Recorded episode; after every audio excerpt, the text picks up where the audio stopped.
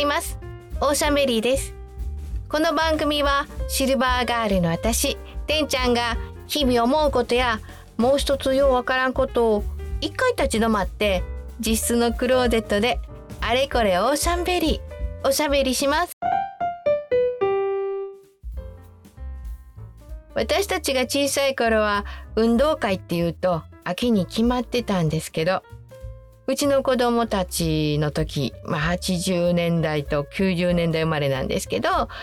が小学校の時に運動会したのはもう5月とか6月だったように思います。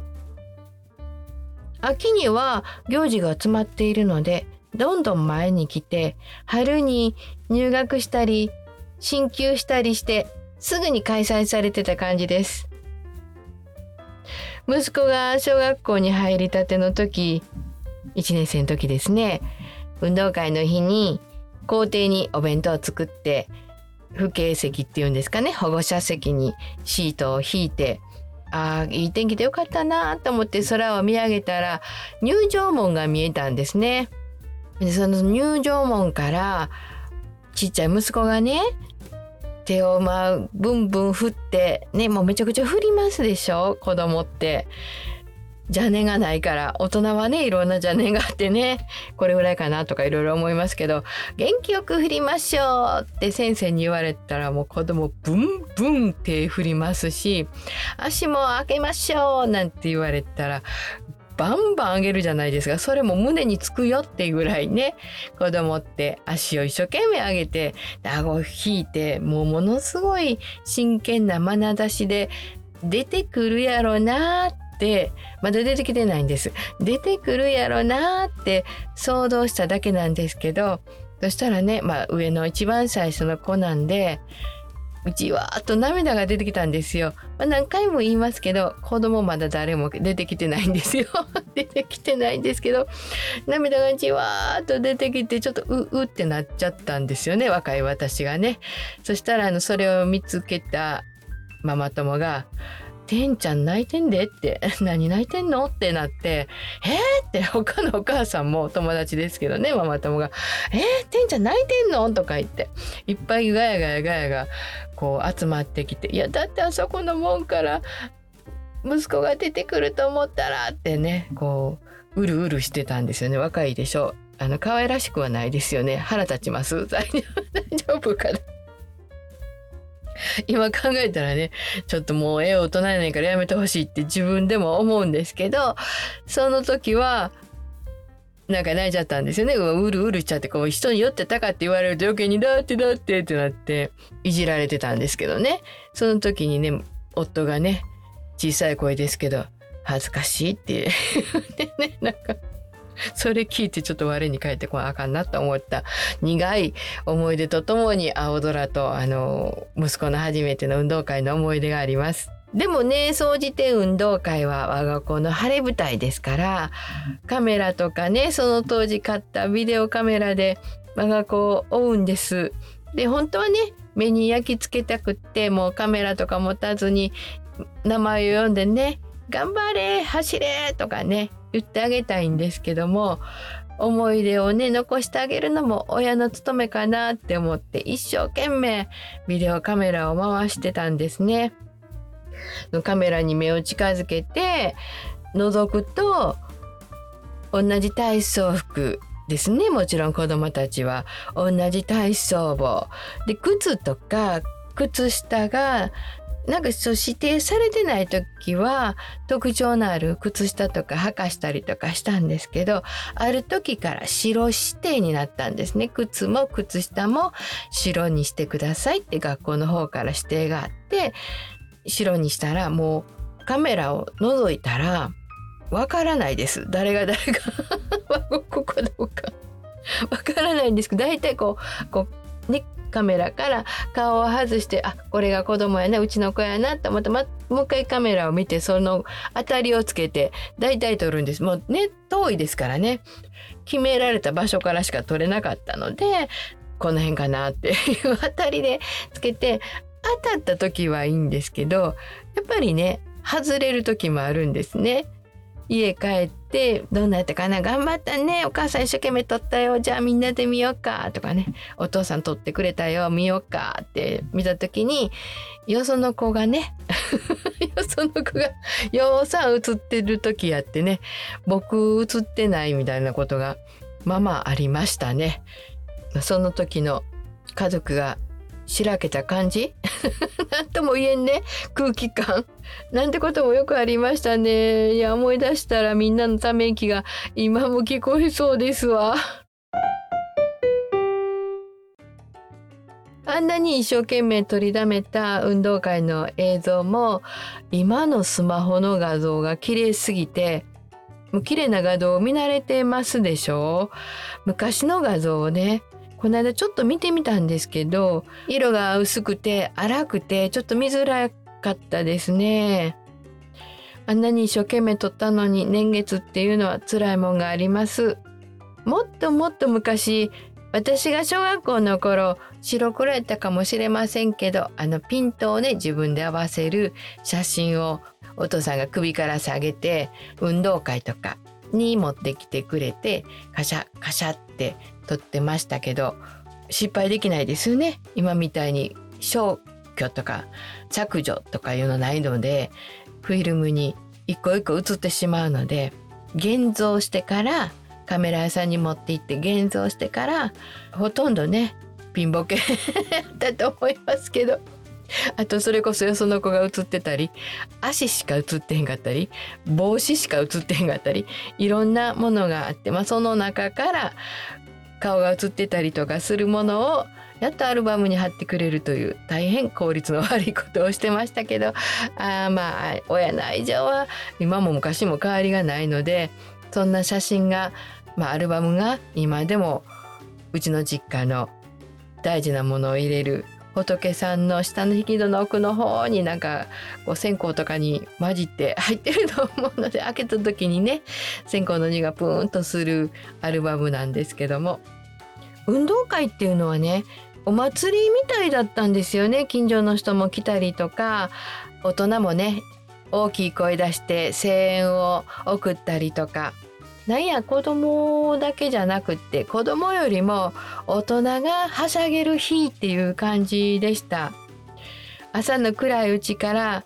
お弁当作りが始まってます。朝起きて「おはよう」なんて言って起きていくともう台所で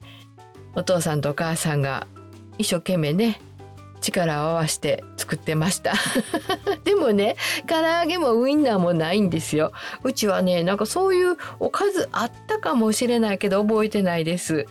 晴れの日遠足とか運動会は我が家で作るのは巻き寿司でした。うちは料理が苦手なお母さんに代わってお父さんがリーダーになってお弁当を作ってくれてました。子供心にも食べきれるかなって思うぐらい何人家族って思うぐらい巻き寿司がどんどん巻かれていってました。すごい量のご飯が炊かれてだから一生を何回も炊いてたと思うんですね朝から。暗いうちから炊いてますから。寿司酢も大きなボウルで作ったのが入っててご飯が炊けると寿司酢をそこにね熱いうちにご飯が熱いうちにバーッとかけるんです。そうするとお父さんが号令で「仰げ!」って言うんですよ。そしたら家族全員がうちわを持ってバタバタバタバタって仰ぐんですね。でお父さんがそれをこう仰ぐ風を受けながらこう切るようにうまいことこう混ぜ合わせていきはるんですけども熱いご飯に寿司酢をかけて混ぜて仰ぐとものすごいこう蒸気に寿司酢が入ってむせるんですね。なので顔を背けて仰ぐのでうまいこと仰げてなかったと思います全然戦力になってなかったと思うんですけどとにかく仰ぐ時は家族全員で仰ぐっていうのがうちのルールやったんでそろそろやなと思ったらうちは持って待っとけよってお父さんが言うんでそしてその待機してて「仰げ!」って言ったらもう何回も2回目ですね 2回目ですけどいや2回だけじゃなくてもっと何回もやらされたんですよ学校ある日ですよだから4時ぐらいからお父さんとお母さんやってますのででもその「仰げ!」って言われた時のその光景が今でも楽しかったんでしょうねなんかこう家族全員で一つのことを力合わせてやるっていうその光景がねそしてあのお父さんの鉢巻きとお母さんのパーマの当てた頭と で弟の坊ちゃん狩りと私はおかっぱでした。ねえ昭和すごい。こう密封線と風をちょっと通さなあかんのでしょうね。こう交互に積み重なっていきます。4人家族なんですよ。こうそんな食べれるかなと思うんですけどね。中身は卵焼きほうれん草かんぴょう高野豆腐椎茸の甘煮やったと思うんです。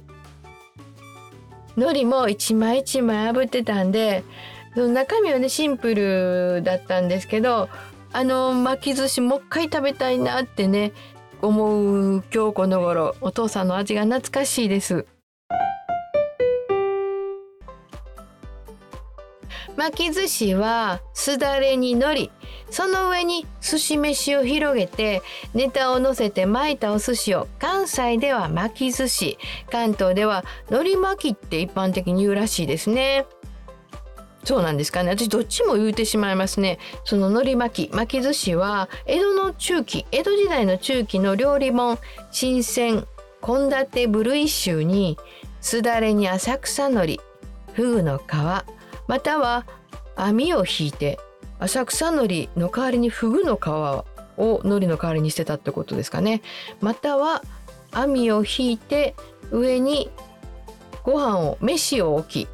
魚を並べてすだれごと巻くっていうことになってます。ということに書かれてるようですね。ほぼ今のスタイルの巻き寿司が出ているということです。巻き寿司は江戸中期に生まれて一般化したって書いてありました。昔は薄焼き卵で巻いた巻き寿司とかもちろん浅草海苔あとわかめ竹の皮で巻いた巻き寿司など海苔以外で巻いたものも多くあったみたいです。板海苔自体は1700年代に浅草の紙すき製法をお浅草紙っていうの紙があったみたいですね。の紙すきの製法をヒントに生まれたって考えられてるそうですね。うーんよう似てますもんねそういえばね。巻き寿司を海苔で巻くようになったのは江戸が発祥と考えられているそうです。その頃の江戸の風物が紹介されている本には海苔巻きとしてかんぴょうの細巻きが紹介されています。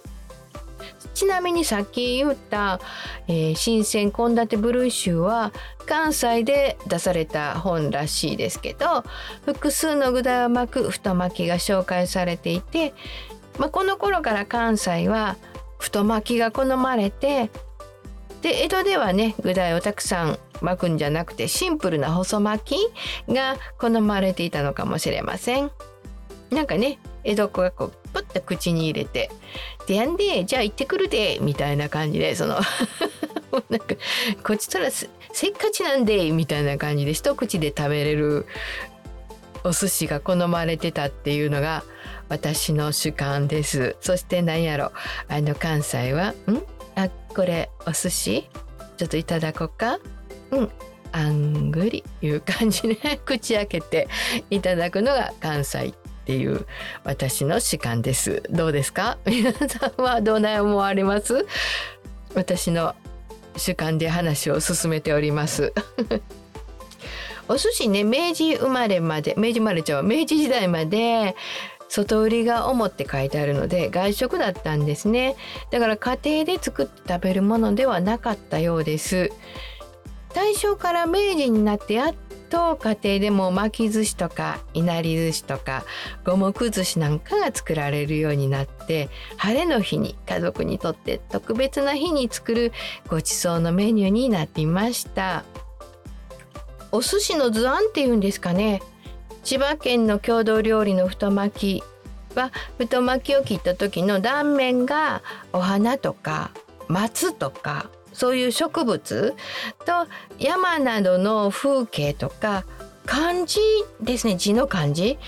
までも華やかな図柄で目を楽しむことができるお寿司です。歴史的には寛政年間江戸時代まで遡ってイワシをかけてきた紀州和歌山県の漁師のお弁当のめはり寿司をそのルーツとするっていう説もあるそうです。和歌山の人は黒潮に乗ってすごいスピードで来たんでしょうね。他にもなんかあみかんとか？そうそうお醤油。お醤油も黒潮に乗ってきた和歌山の人に千葉県に伝えられて千葉県ってお醤油の産地ですもんね。このあの太巻き祭り寿司とか房総巻き寿司とか房総太巻き寿司ってねいろいろ名前で呼ばれてるみたいですけど本屋さんで図案の本がいっぱい出てるんですね。やっぱりね何て言ってもこう映える？そうやっぱりね基本ここなんですよね。本が出るとかね映えるんですよねそのお寿司が。最近よく見るなと思います。私でもねその図案とか考えるのすっごい苦手ですごいなって前からこのお寿司のことを尊敬していたんですけども千葉県だったんですねこんな風に各地でいろんなお寿司あるみたいです。和歌山県のめはり寿司さっき言ってましたけどねあれは高菜漬けで包んだおにぎりなんですね。よくあの和歌山県でラーメン屋さんで食べますけどねあの、えー、サンマのお寿司それこそ押し寿司とめはり寿司がラーメン屋さんにポンと置いてあってそのラーメンが来るまでにちょっとかじったりするんですけどもラーメンの話今日関係ないです。お寿司の話でした。戻しますね。和歌山県ではめはり寿司の他にわかめで巻き寿司を作るそうです。やっぱり海が近いから近いから海のイメージありますもんね。まあもちろん山のものも美味しいとこなんですけども。あと高知県ではたけのこを使った巻き寿司。で九州も高菜で巻くそうです。広島菜のあるね、ナッパのある広島では広島菜で巻く巻き寿司があるそうです海苔だけじゃないんですねどれも美味しそうです最近は巻き寿司の日って言ってもいいと思うんですけど節分に恵方巻きっていうのを食べますね。恵方巻きの風習は言い伝えとしては一人に一本の太巻きを恵方、まその年の方角に向いて願い事をしながら最後まで話さずに喋らんと食べきるのがいいとされています。家族揃って美味しいものをみんなで食べる。楽しくね喋ったあかんよってね。そう言うたかんでね。だから最初に言うてからせーので黙々と食べる。そんな家族で楽しい時間を作れるイベントになってますね。またそういう恵方巻き巻き寿司を買ったら夕飯作りをちょっと手抜きできるっていうのもねその夕飯作り担当の人も嬉しいじゃないですか。そう言うたらうちのお母さんもお父さんが張り切って作ってくれる巻き寿司の日はめちゃくちゃニコニコしていましたね。お別れの時間が近づいてきました。この番組は毎週火曜日の早朝に配信しています。皆さんのお便りも大募集しています。最近思ったこと昔の思い出などどんなことでも皆さんの声を聞かせてください。お便りを送ってくださった方にはステッカーセットをお送りします。番組をフォローしていただくと次に配信された時に聞いていただきやすくなります。また評価で星をつけていただきますと励みになりますのでよろしくお願いします今日が皆さんにとって素敵な一日でありますように